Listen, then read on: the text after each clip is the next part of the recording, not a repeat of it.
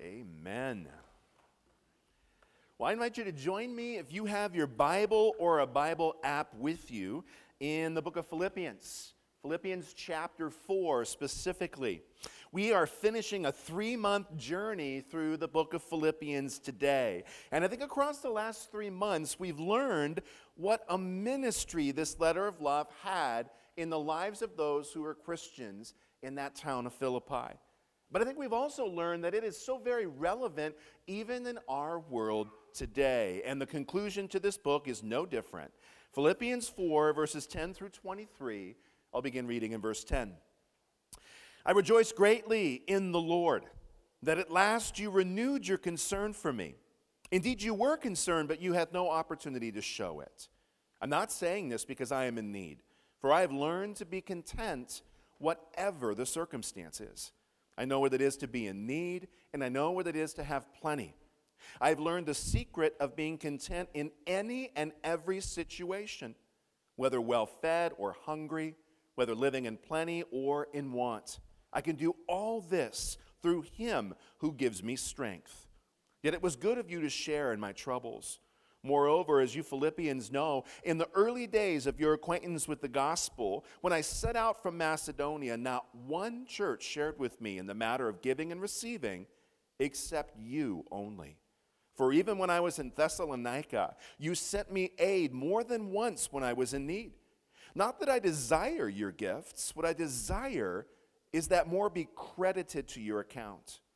I have received full payment and have more than enough I am amply supplied now that I've received from Epaphroditus the gifts you sent. They are a fragrant offering, an acceptable sacrifice, pleasing to God. And my God will meet all your needs according to the riches of his glory in Christ Jesus. To our God and Father be glory forever and ever. Amen. Greet all God's people in Christ Jesus. The brothers and sisters who are with me send greetings. All God's people here send you greetings, especially those who belong to Caesar's household. The grace of the Lord Jesus Christ be with your spirit. Amen. Please pray with me.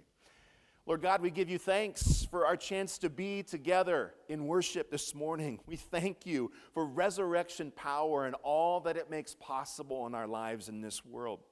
We thank you too for the gift of Scripture. We pray that in these next few minutes, as we consider the conclusion to this book of Philippians, that you'd give each of us eyes to see just what you want us to see. Give us hearts that are soft and ready to receive whatever you choose to reveal. And give us conviction that's strong so we can apply what we see and understand to the way we live every day. I pray all of us now in Jesus' name. Amen.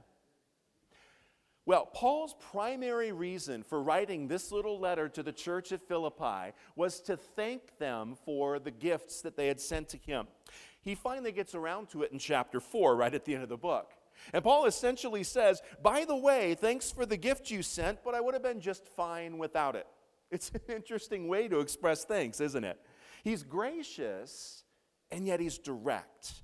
And I think it's because what he really wants to do is talk about this topic of contentment. Contentment is the word eutarches in Greek, and it means self sufficient, to be satisfied, to have enough. Contentment was made a virtue by the Stoics in Paul's day, but their philosophy was one of indifference. They wanted to be able to say, I don't care in any and every circumstance. So it's kind of a negative approach to this concept of contentment, yet Paul takes the term much deeper. In these few short verses, he offers four powerful truths about contentment. The first is this contentment is learned. Contentment does not come naturally, if only it did. Now, some of us are naturally better at contentment, but every one of us has something to learn about becoming more content than we currently are. We can't just say, I'm not wired that way. Contentment is actually required of all of us for whole and healthy living. So we set about learning it, but this verb, like many of the verbs that Paul uses, means by experience. We're We're going to learn contentment through experience, which means the ups and downs of our lives. And Paul gives us an example of the same from his life in verse 12 the, the joys he has experienced and the hardships he's experienced. But no matter what we have or what we've gone without, we can choose to be a student. We can choose to learn contentment. Secondly, Paul highlights for us that contentment is not about possessions and circumstances. When I mention contentment, you might start thinking, well, I've got to be more satisfied. I really should be more appreciative of the things I've been given in this life. And that may well be, but that's not all there is to it. Maybe you subscribe to musician Sheryl Crow's philosophy. It's not having what you want, it's wanting what you've got. That's a good start. But contentment actually runs a lot deeper. Let's take a moment to consider the circumstances that Paul mentions. On the negative side, Paul says, I know what it is to be in need. I know what it is to be hungry. I know what it is to be in wants. And on the positive side, he says, I know what it is to have plenty. I know what it is to be well fed. And I know what it is to live with everything I desire. Paul is highlighting all the conditions of the lives that we live. And contentment can be a struggle in all of those places. Sometimes contentment is the hardest to experience when we have all of our needs met and we forget about where those gifts have come from. Obviously, in the negative times, contentment can be difficult as well. And maybe it's the transition between positive times and negative times that becomes the greatest challenge of all. I don't think Paul's coaching us in how to grunt our way through the tough seasons. I think Paul is thinking much bigger than this. He wants us to live in this space. I mean, this is the same guy who talked about receiving a peace that passes understanding. And we celebrated that when we considered those verses just a few weeks ago. But that peace that passes understanding is not meant to be a fleeting experience, it's meant to be the place we live the way we live, no matter what is happening in the world or in our lives. And that's the key to all of this. It's not circumstantial, it has to do with our God. Paul teaches us here that contentment is rooted in Christ.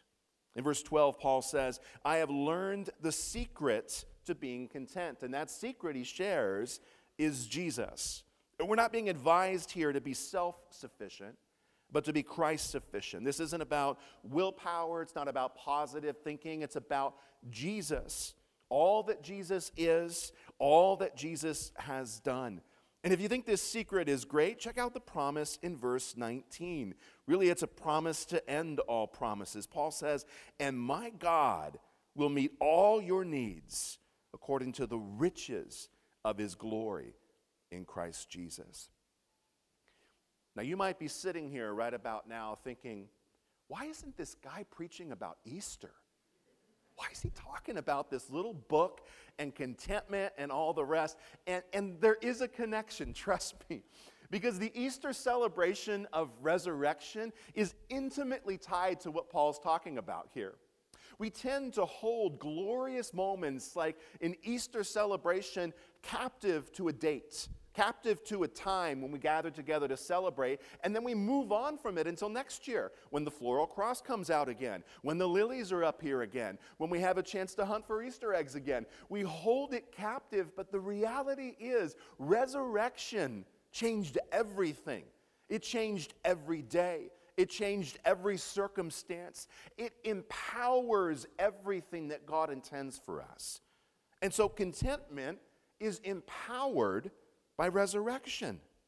Christ is all you need. Contentment is fueled and enabled by the very same power that raised Jesus from the grave. So when we gather on a day like today and declare together that he is risen indeed, we are not just celebrating history. We are celebrating the way that history empowers every moment of our lives today. So let's feel this. Let's soak this power in. Let's live this truth every single day of our lives. Because he is risen. He is risen and that changes everything. Heavenly Father, we are so thankful to you. And Jesus, so thankful for the power of resurrection that doesn't just mark a date 2,000 years ago, but it marks the change of everything, every aspect of this world and every aspect of our lives. And so, as we sit in this space together today, no matter what it is that we are up against, you are bigger, you are more powerful, and you are ready to transform us through what we're facing. No matter what our future holds, we walk with you, we walk beside you, and your power lives within each of us.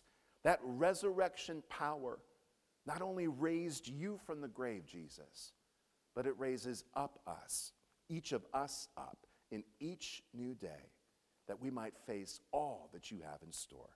We give you thanks, we give you praise. We are so thankful for what you have accomplished in us. I pray it all now in Jesus' name. Amen.